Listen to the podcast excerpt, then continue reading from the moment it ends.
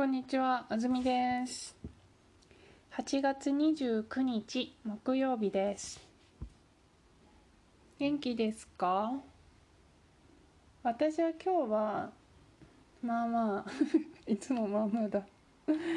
いい感じです。はい。あと今日は最初に最近出会った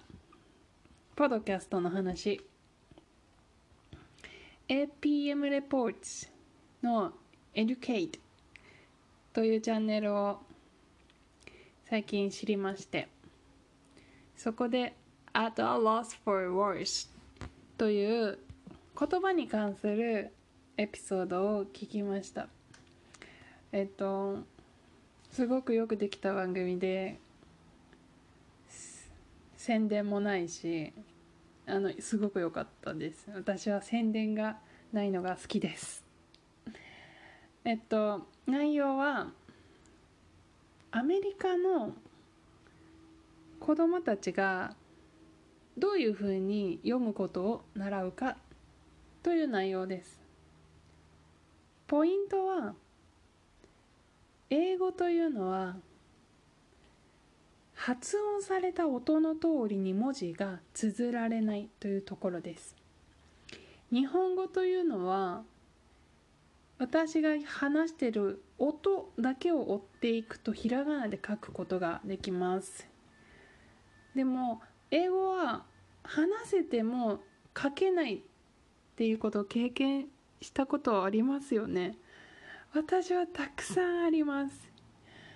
だから「何々でしょ?」って言ってもあの文字に起こせないので何をするかというとあの Google 「Hey Google」ですよ。もうその瞬間に「Hey Google」と言って私が言えない書けない単語を言ったら Google がパッて出してくれるから「これこれ」って言って打つんですよ。でもちろんこれめっちゃ重要ですよね。喋れるのに文字に起こせなかったら書く力も読む力も育めない。であのにもかかわらずアメリカの教育業界では文字の綴りを観察してそれを音にしてみるとか。そういうアプローチがあまりなされてきてなくてそれ以外にあの一時期すごく人気になったあのセオリーがあるらしいんです。 cueing system と呼ばれてたんですが cueing system がすごく広がってしまったからもう先生がもうすっかりそれの虜。それ教えてたら大丈夫と思ってる。でもう何十年も前に科学者たちはあもうこれこの方法はあんまり効果的じゃないどころか読む力がない人たちがやっていることだよね。と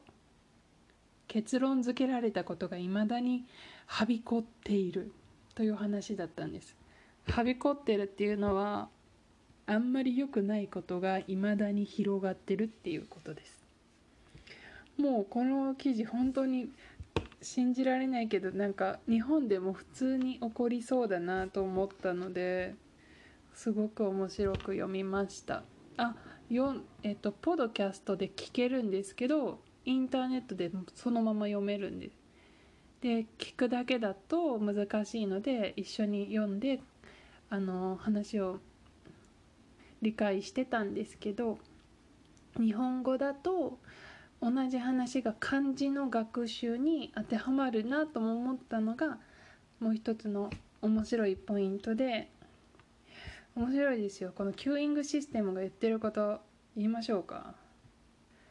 まず、えー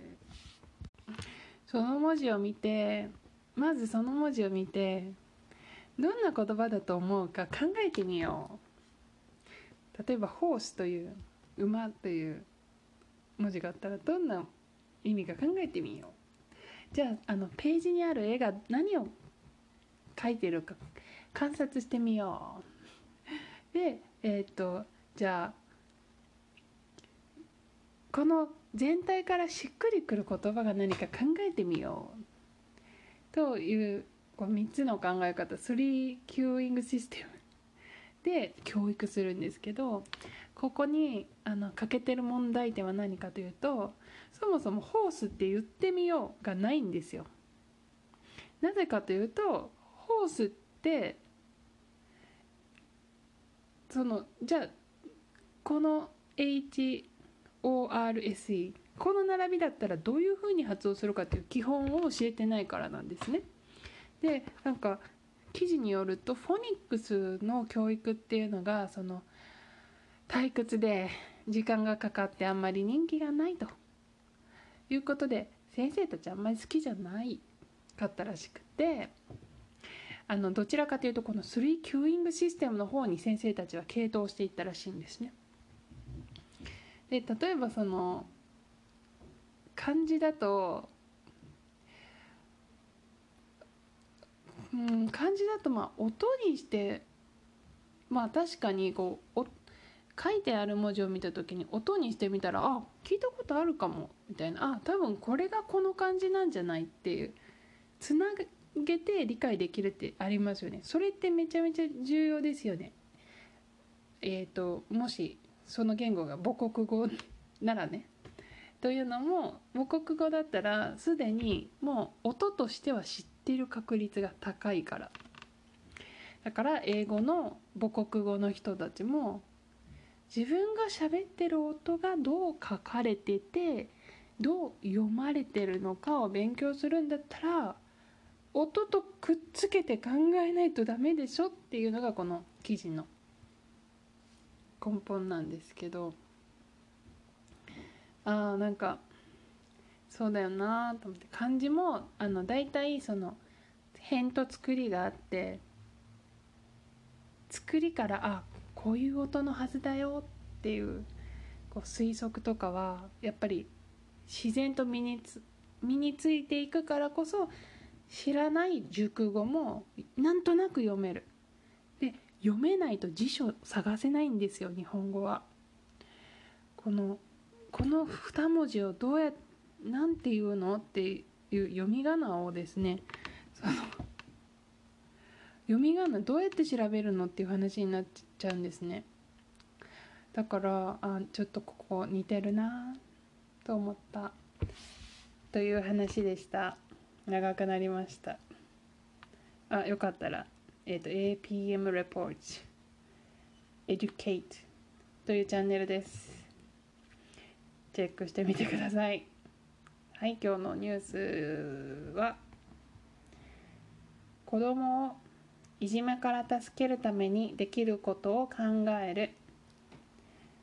夏休みが終わる頃いじめが原因で学校に行かなくなる子どもや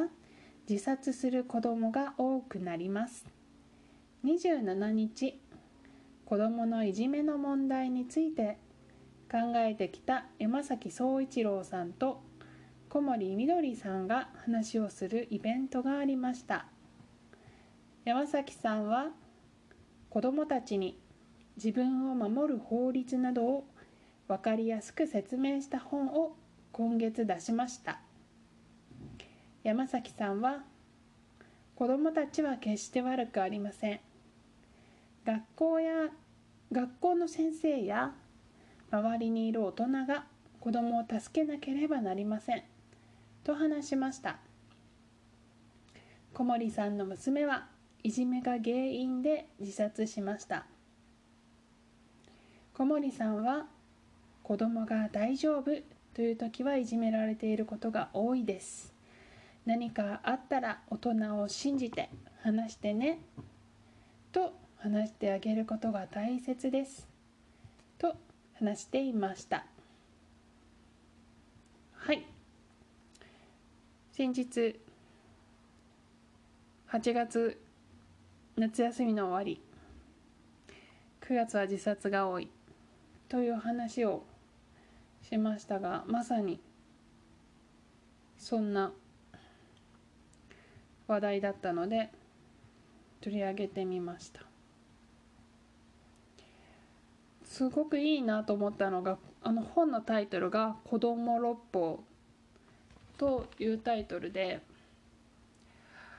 あの学校だったら例えばその例えば先生があの子供の髪の毛を染めるとかまあ昔だったら子供の髪の毛を引っ張るとか例えば生徒が生徒を殴るとか学校で起こる起こりうることだったんですけど今は知りませんけどでもそれって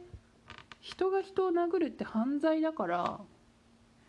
先生に解決してもらうようなもう話じゃないよなと私はもともと思っていて。だからこういう本で何がおかしいことなのかそもそも社会でも認められないよっていうことが学校という閉ざされた空間だから先生という管理者がいる空間だから先生に任せておけばいいというような空気を和らげることができるんじゃないかなと期待しています。和らげるっていうのはうんマシンになることです。ゲッティングレスって感じですかね。はい。日本の学校日本の学校が特殊なのか日本の文化が特殊なのかとかはよく分かりませんがやっぱり先生と生徒というその立場がもう地位がこう大きくこう違って位置づけられてるので日本の文化の中で。それがこううまく機能しない時に先生しか頼れないんじゃなくてこういう知識で守りましょうというのはいいことだなと思いました。はい。今日は夏休み明け子供を守る対策の本のニュースを取り上げましたよでは引き続き良い一日をお過ごしください。さようなら。